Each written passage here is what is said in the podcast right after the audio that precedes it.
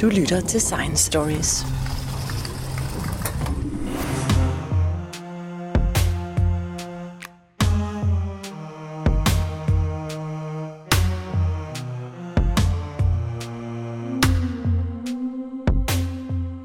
Det australsk baserede radioteleskop ASCAP, et akronym for Australian Square Kilometer Area Pathfinder, offentliggjorde her i december måned, at det var lykkedes at kortlægge over en million galakser og intet mindre end 83 procent af det synlige univers på bare 300 timer, hvad der er rekord inden for disciplinen. Men ASCAP er kun en test og crash test dummy for det endnu større SCAR SKA radioteleskop, der skal stå færdigt en gang i 2027. Men hvad er radioastronomi, og hvad skal vi bruge det til? Ja, spørgsmålet står i kø, og for at få svar og blive klogere på emnet, har jeg kontaktet en mand, der ved en masse om det her. Jeg hedder Ole Knudsen. Jeg har en øh, bachelor i fysik og astronomi. For tiden er jeg ansat dels på Moskva Museum som guide, og så er jeg også på Aarhus Universitet på Institut for Fysik og Astronomi, hvor jeg er kommunikationsmedarbejder. Det vil sige, at jeg sidder og fortæller historier om, hvad det er, forskerne de arbejder med. Velkommen, Ole J. Knudsen, og tak fordi du vil være med. Ja, det var så lidt. Det er en jeg, fornøjelse. Ja, jeg vil jo gerne besøge dig på Moskov Museum, hvor du har din daglige gang, men grundet øh, den her pandemi, covid-19, så tager vi snakken over nettet. Øhm, I indledningen så kom jeg kort ind på nyheden om ASCAPs kortlægning af 83 procent af det synlige univers på bare 300 timer. Altså godt to og en halv uge. Øh, noget, der før kunne tage op til måneder, eller næsten år at gennemføre. Øh, og det er noget, vi selvfølgelig skal høre meget mere om om lidt. Men, men først vil jeg godt bede dig om at forklare, hvad er radioastronomi? Det meget korte svar på det, det er, at radioastronomi er ligesom optisk astronomi, bare anderledes. Øh, og det lyder lidt, lidt flabet, men det er faktisk rigtigt. Øh, det vi er vant til, når vi ser med vores øjne, eller med en kikkert på hinanden eller ud i universet, det er jo, at vi ser en masse farver. Vi ser verden i farver, fordi det er den. Øh, der er forskellige bølgelængder eller frekvenser af lys, og der kan vores øjne opfatte et øh, spektrum, kalder man det, øh, det der svarer til regnbuens farver. Øh, hvis du nu i stedet for at gå rundt og kigge øh, i farver, som de fleste af os gør, øh, så tog et eller andet filter, for eksempel et rødt filter, øh, noget rødt cellofan for øjnene, så du kun fik den røde farve igennem, så vil du øh, stadigvæk kunne se noget, så vil din verden bare være i rød og sort, om jeg så må sige, øh, men du kunne stadigvæk bruge det til noget. Og det er sådan set det, som er, er kernen i radioastronomi, at øh, synligt lys og radiobølger og en masse andet er det samme naturfænomen. Det vi kalder for elektromagnetisk stråling. Der er bare øh, den forskel, at radiobølger er meget, meget langbølgede, og det vi øh, opfatter med øjnene som synligt lys, det er kortbølget, eller forholdsvis kortbølget lys. Og så er der det ved det, at teknologisk set, så er det meget, meget svært at bygge radiomodtagere, som kan se farver. Det vil sige, som kan se rigtig mange forskellige bølgelængder samtidig, ligesom vores øjne kan. Så radioastronomi svarer til, at man har et filter, hvor man kun observerer et ganske smalt bånd af radiobølger af gangen. Og så kan man så øh, dreje på sin modtager, ligesom vi gør i gamle dage, øh, da vi havde en radiomodtager med sådan et, et drejehjul, så kunne man ændre øh, bølgelængden en lille smule, så fik man nogle andre stationer ind. Så radioastronomi er det samme øh, på, på, på en vis måde. Altså man opfatter eller opfanger øh, elektromagnetisk stråling ud fra rummet. Øh, det er bare i andre bølgelængdeområder, og så er det begrænset til få bølgelængder af gangen. Så er der den øh, forskel ud over det, som, som gør, at, at det er meget tiltrækkende i hvert fald for nogle personer, at øh, radiobølger slipper igennem atmosfæren så, øh, også om dagen, så det vil sige, at man kan faktisk øh, observere med radioteleskoperne både ved dag og ved nat. Øh, hvorimod øh, de astronomer, der arbejder i optisk lys, de kan jo altså ikke rigtig lave noget øh, om dagen, fordi der overstråler solen øh, himlen. Hvorfor er det, man gerne vil bruge radioastronomi? Det er jo ikke bare for, at man kan få sovet om natten. Hvad, hvad, er der nogle fordele øh, ved den teknologi frem for den optiske observation? Der er ikke nogen fordel specielt, men, men astronomer er simpelthen sådan nogle mennesker, der gerne vil have det hele med. Øh, og det gælder både øh, over i det meget, meget kortbølgede, det vil sige øh, gammastråler og kosmisk stråling osv., røntgenstråler, som er den anden ende af det, øh, af det elektromagnetiske spektrum. Og så er det synlige lys og mikrobølger og radiobølger, øh, det hele skal med, fordi øh, de objekter, vi kigger på og interesserer os for ude i rummet, øh, de udsender stråling inden for alle disse her forskellige former for, for bølgelængder. Og astronomien startede jo naturligt nok med, at, at man brugte sine øjne, man brugte kikkerter øh, af den sædvanlige slags, men efterhånden som teknologien har givet os lov, jamen så kan man så kan man sprede det ud til først infrarødt lys og ultraviolet lys, som ligger lige uden for det synlige lys, og så efterhånden forskellige andre former for detektorer. Nogle af dem øh, kan man så kun bruge for satellitter øh, eller fra meget, meget højtliggende observatorier, hvor man er øh, uden for det meste af atmosfæren. Øh, og der spreder man sig altså så også ned i, i radiobølgeområdet. Simpelthen et ønske om at få det hele med. Hvad er det, man kan se i radiobølgerne, som man ikke kan se i det visuelle? Øh, dels kan man se de samme objekter. Det kan være galakser, det kan være stjerner, det kan være øh, omgivelserne omkring sorte huller osv. Øh, men en anden del af deres stråling, og derfor så lærer vi noget andet om, om deres natur. Øh, og dels så kan man med radiobølger se for eksempel objekter, som er meget, meget langt væk, øh, eller som øh, eksisterer i det meget unge univers. Øh, fordi øh, universet udvider sig, og det betyder, øh, sagt meget kort, at øh, det synlige lys, der for eksempel kommer fra en meget, meget tidlig galakse eller en stjerne, der er dannet øh, lige efter, at universet opstod, øh, som synligt lys, Øh, fordi universet udvider sig, så bliver det her lys strakt ud, kan man sige. Det vil sige, at bølgelængderne bliver længere, øh, og lyset bliver konverteret til radiobølger. Øh, så hvis man vil se, hvordan tingene så ud i det tidlige univers, så skal man øh, modtage lyset fra dem i radiobølger, fordi øh, det synlige lys, som, som de udsender, det er ganske svagt. Øh, så, så det er noget med at, at bruge de midler, vi har til også at se på de ting, som, som så af forskellige grunde er skjult for os øh, her i det her tilfælde, fordi universet udvider sig. En anden ting er, at man med radiobølger kan se øh, kolde objekter i universet. Øh, alting stråler jo øh, i forskellige bølgelængder, øh, forskellige former for lys. Øh, det kender man fra for eksempel de gamle kogeplader. Hvis man kommer ind i et mørkt køkken, og der lige er tændt for sådan en, så er den helt dybrød. Og hvis den har stået et stykke tid, så bliver den over i det orange eller det gule, øh, alt efter temperaturen. Altså jo varmere noget er, jo kraftigere lyser det, og jo mere over i, i de blå farver øh, lyser det. Og øh, der er det sådan, at de store gasskyer ude i universet øh, består af hydrogengas og heliumgas først og fremmest. Øh, de er forholdsvis kolde, og det vil sige måske et par hundrede graders frost eller noget i den retning. Så de lyser stort set kun i radiobølger og derfor vil man også, øh, for at kunne kortlægge dem og lære noget om dem, så vil man observere dem i radiobølgeområdet. Du lytter til Science Stories. Radioastronomi er jo ikke særlig gammel i forhold til, hvordan vi ellers tænker på astronomien helt tilbage fra øh, grækerne, der begyndte at kigge op på stjernerne. Øhm, kan du fortælle lidt om det historiske perspektiv? Det kræver jo, altså det at dyrke radioastronomi kræver, at man har radiomodtager og dem har vi jo ikke haft altid. Øh, I 30'erne begynder man at finde ud af på de forskellige radiolaboratorier, at der er støj. Øh, man prøver at sende øh, radiosignaler, øh, det vil sige udsendelser af den slags, til hinanden, og finder ud af, at der er en frygtelig masse støj. Noget af det kan fjernes, hvis man for eksempel, det er ikke noget, man skal gøre derhjemme, men hvis man køler sin radiomodtager ned, kraftigt ned, så mindskes støjen fra selve modtageren, men der er stadigvæk noget tilbage. Og det gjorde, at man opdagede, at der faktisk kommer radiostråling ud fra rummet. Der kommer radiostråling fra solen især, fra Jupiter og, og forskellige andre øh, himmelobjekter. Og det kan man jo ikke rigtig slippe af med. Øh, men så begyndte man at interessere sig for, hvorfor kommer det? Øh, hvad er det for noget, og kan det lære os noget astronomisk set? Øh, ikke bare være en pestilens, når man skal øh, lytte til, til øh, lækker musik, men øh, også noget, der kan, kan bruges til forskning. Så man begyndte at lave antenner, som var rettet opad, øh, ud i rummet.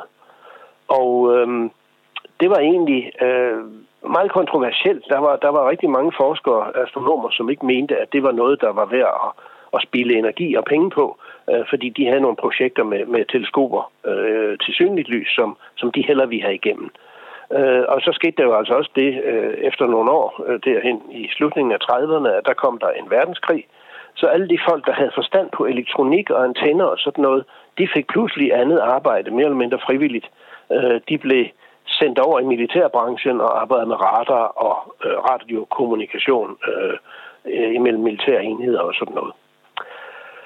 Efter 2. verdenskrig var der stadigvæk nogle stykker, som var interesseret i, i den her gren af, af astronomien. Og der var øh, en masse elektronik, der var blevet udviklet, så, så radiomodtagerne var generelt meget, meget bedre efter 2. verdenskrig end før. Og øh, der var en masse overskudsmaterialer, øh, og der var nogle øh, af disse elektronikfolk, blandt andet en, der hedder Karl Jansky i USA, ja. som fik overladt øh, nogle gamle antenner, øh, radarantenner, og nogle modtagere, som han så sad og, og filede lidt på, eller han har nok siddet og løjet med dem og justeret med dem. Øh, og det var sådan set ham, der begyndte for alvor at få resultater ud af disse observationer af øh, dele af stjernehimlen. Og så er det ellers gået slag i slag derefter med en udvikling parallelt med, med øh, den optiske astronomi, og senere hen også med astronomien, da vi begyndte at få satellitter. Øhm, og i dag er vi altså så hen ved, at vi bygger enorme øh, radiomodtagere eller øh, antenneanlæg for at kunne få større skarphed. Og det er noget, det vi kommer til at tage op lidt senere i udsendelsen, hvordan det foregår. Mm. En af de nyheder, der tækkede ind på telefaxen, var det jo nok ikke, men øh, det var, at det berømte Arecibo-teleskop nu bliver lukket ned fordi det er i så dårlig stand, at det er farligt at betjene, og man har lavet beregninger, at det kan simpelthen ikke svare sig. Der kan man jo sige, at det her nye radioteleskop, ASCAP, og et, vi skal høre om, om lidt, der hedder SCAR, øh, er vel en værdig afløser. Ja, det må man sige, og det er også en, en, øh, en efterfølger. Altså, man har, man har øh, lært rigtig, rigtig meget øh, ved brugen af Arecibo-teleskopet.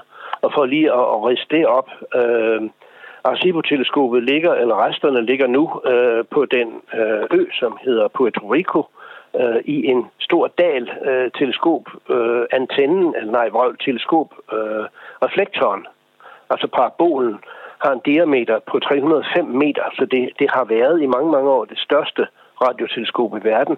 Kina har et nu, der er større, øh, men, men øh, det her teleskop har fungeret i, jeg tror det er 54 år. Øh, jeg var så heldig, så jeg besøgte det i, i 1975, og det er noget, som jeg stadigvæk husker som en stor oplevelse. Et kæmpe, kæmpe anlæg. Øh, og så skete der så det her den 1. december, for at gøre det kort, at de kabler øh, fra nogle store tårne, de kabler, som, som holder selve antennemodtageren fast, de sprang. Og øh, har man lyst til at se det, så ligger der film fra droner øh, under selve øh, ulykken her. Der kom heldigvis ikke nogen mennesker til skade, men anlægget blev fuldstændig ødelagt. Men det har været banebrydende på mange områder, blandt andet et af de områder, som interesserer mig meget, nemlig kommunikation, øh, signaler til og fra øh, intelligensvæsener ude i rummet og sådan noget. Øh, det var fra Arecibo-teleskopet, at man sendte de første øh, seriøse forsøg på at, at sende signaler ud til andre øh, civilisationer øh, her fra jorden. Så der er mange minder forbundet med det teleskop. Øh, men de nye anlæg her er meget større og er meget mere effektive, og man har jo lært en masse ting, øh, også med hensyn til datahåndtering og sådan noget siden da. Du lytter til Science Stories. Som jeg introducerede i starten, så har ASCAP det her Australian Square Kilometer Area Pathfinder, som det faktisk hedder, kortlagt op til 83 procent af det synlige univers på bare 300 timer. Kan du beskrive det her teleskop, for det minder om på ingen måde om Arecibo, jo, som er den her kæmpe parabol, der er bygget ind i klipperne? De moderne radioteleskoper består af mange modtagere, øh, tårne, med paraboler. Paraboler ligesom dem øh, mange har øh, siddende på altanen eller på taget øh, til tv-modtagelse, men i langt større størrelse. Og parabolen er kun en del af, af sådan et teleskop. Det svarer til spejlet i et spejlteleskop. Det er det, der samler øh, radiobølgerne øh, og stråler dem øh, imod en antenne, som så sidder i en eller anden form for gitterværk øh, ovenover parabolen, eller skråt øh, i forhold til parabolen. Så, så øh, et radioteleskop består af, af de to hoveddele, øh, og det er antennen, som man ser mest, fordi de kan være meget store, de kan være 5, 10, 20, eller øh, som i tilfælde med Arecibo-teleskopet, 305 meter i diameter. Øh, og så gør man det, at man øh, snyder naturen. Øh, der er det problem ved at arbejde i radiobølgeområdet, at der er skarpheden af det, man modtager, ikke så god. Altså man ser ikke så... Lad os sige, vi kigger på Andromeda-galaksen eller noget andet, øh, så kan man tage billeder af, eller danne billeder af Andromeda-galaksen i radiobølger. Man kan danne billeder med synligt lys med et almindeligt teleskop, og det almindelige teleskop giver et meget, meget skarpere billede. Det ligger i, i, i naturen, øh, men man kan snyde naturen på den måde, at hvis man laver sit radioteleskop meget, meget stort, og der snakker vi altså om kilometer stort i vores dage, øh, eller mere, øh, så kan man øh, på den måde opnå en skarphed i de optagelser, de billeder, man laver, som er, kan konkurrere med optiske teleskoper. Det her anlæg, som vi snakker om, det her Pathfinder-anlæg, øh, som er starten på noget meget, meget større, som vi kommer ind på om lidt, mm. det er skal vi sige, et stort landområde, hvor der er plantet øh, ligesom store champignoner, øh, 40-50 teleskoper i 10-12 meters diameter på tårne. Øh, så det ser sådan meget, meget specielt ud, må man sige. Men altså, man skal have en stor diameter, det vil sige, der skal være langt fra kant til kant af sådan et kæmpe anlæg. Og så kan man altså ikke bygge i dag et, en, en reflektor, en parabol, som er flere kilometer stor. Det man så gør i stedet for, det er igen, man snyder naturen øh, ved at sætte rigtig mange, så mange man nu har råd til og plads til, øh, rigtig mange af disse modtager øh, antenner op, sådan så de fylder ud øh, så godt som man nu kan. Det er en af de teknologiske meget, meget store landvindinger, som, som er opnået inden for de seneste, lad os sige 20 år, at man kan tage signalet fra det ene teleskop og via kabler, øh, lyslederkabler faktisk, koble det signal ind sammen med signalet fra alle de andre, og på den måde få et billede, øh, som svarer til, at man havde et kæmpe teleskop, øh, mange kilometer i diameter, og fuldstændig fyldt ud med, med øh, reflektormaterialer. Så man snyder naturen på to måder. Dels med skarpheden, som er afhængig af diameteren af hele anlægget, og dels med øh, intensiteten, altså øh, hvor meget lys man samler sammen, eller hvor mange radiobølger man samler sammen per, per tidsenhed, ved at sætte så mange antenner op inden for det her område, som man overhovedet øh, kan få plads til. Nu er ASCAP sådan i bund og grund en test, en forløber for Square Kilometer Array, det vi har omtalt tidligere som SCAR, SKA, som også er et radioteleskopprojekt, som bliver planlagt at bygge både i Australien og Sydafrika. Hvad er det, SCAR øh, kan, som ASCAP ikke kan, eller skal kunne gøre? ASCAP er det, der hedder på udenlandsk en pathfinder, det vil sige, det er øh, et forsøg, øh, hvor man opstiller nogle af antennerne, der også senere skal bruges øh, i, i det store anlæg. Øh, man opstiller dem, og man afprøver teknologien, og man øh, træner folk i at og øh, bruge den. Øh, og der er det altså, at vi lige har fået data ned, hvor, hvor man på 300 timer med det her anlæg har haft held til at registrere 3 millioner galakser, øh, som er spredt over hele sydhimlen, som du snakkede om. Øh, og det er noget af en præstation øh, at have så meget med øh, vidvinklet, det vil sige, at altså, man observerer det hele på en gang, kan man sige, øh, og kun øh, skal bruge 300 timer på at, at samle billedet sammen. Så det tyder rigtig øh, godt for, at det store anlæg, som kommer senere, øh, at det øh, har en, en god fremtid. Øh, men, men det er kun, øh, altså det der, øh, det, det der er kommet ud i denne omgang her, er kun en lille del af, hvad vi forventer, øh, både kvalitetsmæssigt og hastighedsmæssigt, af det, der hedder Square Kilometer Array. Og Square Kilometer, det er jo altså en kvadratkilometer. Det vil sige, at man stræber efter at have et areal af antenner, nej ikke antennerne igen, et areal af parabolerne, som tilsammen udgør en kvadratkilometer. Og en kvadratkilometer, det er jo altså cirka 100 fodboldbaner til sammen. Så forestil dig, hvis man nu samlede alle disse her øh, paraboler, at de skulle dække et areal, som til sammen var 100 fodboldbaner. Det er enormt, og det bliver endnu mere enormt, fordi man jo altså opstiller halvdelen af disse her øh, antennemodtagere. Øh, dem opstiller man i det nordlige Sydafrika, og øh, den anden halvdel opstiller man i det vestlige Australien. Og de skal så samarbejde, synkroniseres, når de laver observationer? De skal dels synkroniseres øh, lokalt, og derudover skal, hvis man vil observere den samme ting med, med hele anlægget, så skal man så også øh, Øh, synkronisere de signaler, der er samlet sammen i Sydafrika, med dem, der er samlet sammen i Australien. Og det er absolut ikke en nem opgave. Den datamængde, som man forventer bliver produceret her, svarer så nogenlunde til den samlede datamængde øh, for fem år siden på hele internettet. ASCAP består jo af omkring øh, 40-50 identiske parabolske antenner, som, som du nævnte var cirka 12 meter i diameter. Men SKA er jo i en helt anden skala. Kan du forklare lidt om det? Det, der er planen, det er, at man øh, opbygger forskellige klynger, kalder man det, af øh, disse paraboler, og de har vidt forskellige udseende. Nogle af dem er store paraboler, andre af dem er sådan nogle små, nogle der kunne stå hjemme i baghaven. Øhm, til gengæld skal man så have mange af de små.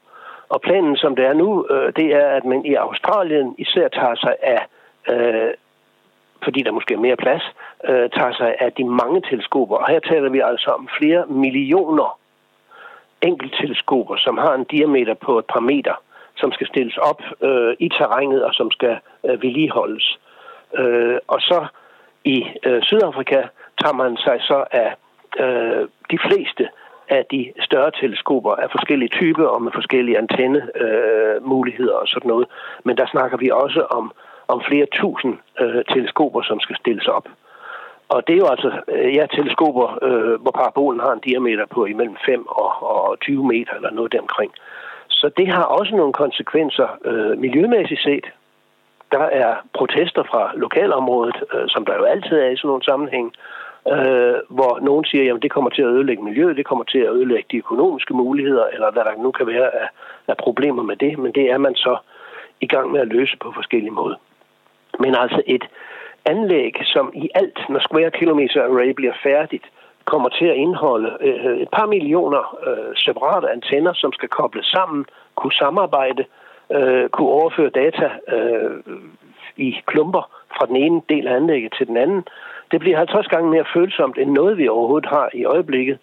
Og enkelt elementerne, for eksempel i Sydafrika, kommer til at stå med afstand imellem hinanden på op mod 3.000 km. Det vil sige, at øh, det meste af det sydlige Afrika ikke bliver dækket med paraboler, men man har allerede kontrakter med nabolandene øh, om at kunne stille paraboler op sådan øh, drypvis øh, inden for deres område også. Så det bliver noget fuldstændig uhørt stort, og det bliver forhåbentlig også noget, som kan måske befordre bedre internationalt samarbejde, fordi hvis det her skal virke, så skal man altså kunne enes om at bygge tingene og vedligeholde dem og sende data på kryds og tværs. Det er jo et enormt projekt, som også må kræve ekstrem computerkraft. Og hvor får man elektriciteten fra til det her? Jamen, det vil jo være et problem, hvis du i, i junglen et eller andet sted i det sydlige, sydlige Kenya skal have opstillet sådan nogle... Øh, dels antennerne, de bruger ikke så meget strøm, men øh, de datalager, som man skal bruge til at øh, lagre de her enorme mængder data og sende dem videre, der skal man have strøm, og det skal så være der kommer vi ind på miljøet igen. Det øh, kunne måske i, i, i nogle steder i Kenya være vandkraft, men, men ellers så skal man altså have fat i, i øh, solenergi eller øh, benzinmotorer, eller dieselmotorer eller et eller andet til at producere den her strøm. Det betyder også, at der er kæmpe logistiske problemer med at holde tingene i gang, og han har sagt, hvis der ryger en pære i det fjerneste anlæg, det bliver så ikke en pære, men en lille antenne, så skal man have nogen ud og reparere det, øh, helst så hurtigt som muligt. Øh, så, så det bliver virkelig et kæmpe anlæg øh, på alle måder. Det bliver rigtig, rigtig spændende at følge med i. Du lytter til Science Stories. Hvis nu alt går efter planen, og øh, de ikke møder byggeproblemer, som man jo godt kan i nogle store projekter her, hvornår forventer man så, at det er færdigt? Om alt går vel, øh, og bygningen, det er noget af det, man virkelig har fået på, fordi der er øh, flere af disse her øh, forsøgsanlæg eller Pathfinder-anlæg, som allerede er i funktion. Øh, ikke bare det, som, øh, som lige har udsendt øh, nye målinger. Øh, men i 2027 regner man med, at, at alt skulle være klar, hvis finansieringen, som er planlagt, stadigvæk øh, holder, og hvis de jeg tror, det er 13 lande, som samarbejder om det her, øh, kan blive ved med at være enige. Der har, som sædvanligt med internationalt arbejde, også været nogle politiske øh, diskussioner og problemer og sådan noget. Kina ville for eksempel meget, meget gerne have haft halvdelen af anlægget på kinesisk jord, og det kan man jo godt forstå. Øh, men de bliver så den, øh, det land, som kommer til at ind, øh, investere i og, og levere en meget stor del af datainfrastrukturen i stedet for. Jamen, der er jo 15 lande med i SCAR her, herunder Sverige blandt andet. Øh, ja. Men Danmark deltager ikke i det her projekt. Hvorfor gør det ikke det? Det vil kunne kaste en masse videnskab af sig. Det kan det helt sikkert. Øh, det er historie, det er tradition. Danmark har ikke nogen stærk tradition for radioastronomi i det hele taget. Øh, og det er øh, historisk set et fravalg, som bliver gjort. Øh, man, man vælger, hvad man vil satse på øh, tilbage i, i 1960'erne. Øh, velvidende, at man på det tidspunkt allerede i Sverige var i god gang med at arbejde med radioastronomi. Der er jo et fremragende øh, radioobservatorium ved Onsala, som ligger ja, nord, øh, altså på, på Sveriges vestkyst. Øh, jeg tror, det ligger lige syd for Varberg. Øh, og der har danske astronomer også kunnet arbejde, øh, når de har haft specielle projekter, som krævede, at man man observerede inden for det område. Men altså Sverige har en ekspertise inden for radioastronomi og har ønsket at, at udvikle øh, mulighederne ved at være med i det anlæg her. Hvor Danmark skulle have startet helt forfra. Øh, der skal nok være situationer i fremtiden, hvor danske astronomer har lyst til at, at skal vi sige, lege sig ind og få lov til at bruge øh, Øh, dele eller hele det her anlæg. Øh, og det er sådan i astronomien, at, at så øh, bliver der udbudt observationstid, øh, for eksempel hver halve år. Det kan man byde ind på. Så er der en komité, der sidder og vælger de bedste projekter ud. Og der er jeg sikker på også, at der vil være danske astronomer, som kommer til at arbejde med data fra SKA. Men øh, vi er ikke med i udvikling eller produktion eller øh, betaling af øh, projektet i den forstand. Så hvis alt går vel, så er Skar op at køre i 2027, og vil forhåbentlig kunne skaffe os en masse ny spændende viden. Men hvis man kigger ind i fremtiden, Ole, hvad, hvad, hvad tror du, den kan bringe os af, af ny viden? Erfaringen siger, at når man øh, laver sådan et, et kvantespring inden for teknologi og observationer, øh, det er ikke bare astronomi jo, øh, så får man masser af, af, af nye ting. Og, og det man skal vi sige, har solgt øh, SKA-projektet på, det er, at man kan øh, lave afprøvninger af Einsteins relativitetsteori ude i det meget, meget unge og fjerne univers. Man kan lære mere om galakser og øh, især det store, eller de to store problemer, vi har i astronomien i dag. Hvad er mørk stof, og hvad er mørk energi? Øh, så regner man med, at man kan observere nu langt om længe et øh, tidspunkt eller et område i det meget tidlige univers, som man kalder reionisationsområdet. Øh, det er der, hvor øh, tingene begynder at lyse op. Fordi i det meget tidlige univers, lige efter Big Bang, der er der masser af lys, masser, masser af energi, der bliver strålet ud. Men så er der en periode, øh, man kalder det på engelsk The Dark Ages, som altså er det samme udtryk som middelalderen, men det kan vi ikke rigtig bruge øh, på dansk. Øh, men der er der sort i universet, men så begynder de første stjerner og de første galakser at lyse op. Og det sker så svagt, og det sker så tidligt, så det har man ikke rigtig kunne observere ind, øh, indtil nu. Men det kan man altså med, med så stort et anlæg som det her. Uh, en anden ting, som man er ude efter, det er at få mere fod på, hvorfor der er magnetfelter ude i øh, universet, ude imellem galakserne. Uh, man kan måle, at det er der, men der er ikke rigtig nogen, der har en ordentlig forklaring på, hvordan de er opstået, eller, eller hvilken virkning de har. Og så er der øh, ikke øh, sidst og heller ikke mindst, men øh, at lytte efter, om der skulle være nogen derude, der sender noget til os. Altså det, der hedder SETI, Search for Extraterrestrial øh, Intelligence, eller eftersøgning efter liv i rummet. Det er jo i vores dage blevet et, et legitimt forskningsområde, øh, hvor man for år tilbage jo grinte øh, i den grad af folk, der interesserer sig for, for sådan noget. Så er det øh, i efterhånden, som vi ved, at der er øh, øh, planeter omkring de fleste stjerner, så er der også større og større interesse for, om der kunne være noget liv derude. Og med et anlæg som det her, øh, har man større chance for at kunne øh, modtage eventuelle signaler derudefra, fordi man jo, ligesom vi allerede har set med, med øh, det lille anlæg, øh, kan overskue meget store dele af himlen på kort tid øh, og i stor detalje. Og så er der endelig det, som man ikke kan sælge sådan et anlæg på til politikere og bevillingshavere, nemlig at vi ved af erfaring, at når vi først har det, så vil der blive gjort nye opdagelser inden for områder, som vi overhovedet ikke har en chance for at, at forvente noget om, øh, før man har anlægget. Det sker hver eneste gang, der bliver bygget et nyt teleskop, eller øh, hver gang man går ind i et nyt øh, bølgelængdeområde, for eksempel med ny teknologi, så opdager man pludselig, hovsa, der er noget her, som er spændende, som måske er vigtigt, øh, og som vi kan en anelse om forløs, øh, at, at det eksisterer. Øh, men som sagt, det er jo ikke en cellert. Øh, det er noget, som vi sidder og ved i baghovedet, også som har lidt erfaring med forskning, øh, og som egentlig er, vil jeg nok sige, det skal du ikke afsløre nogen steder, det skal lytterne heller ikke, men det er nok den vigtigste grund til, at man laver sådan noget som det her. De ting, som vi ikke på forhånd kan forvente at vide noget om. Ole Jørg Knudsen, jeg vil godt sige tak for, øh, at du vil øh, kloge os omkring det her område, og øhm, ønske dig en god jul og et godt nytår. Mange tak skal du have, og også til lytterne i lige måde.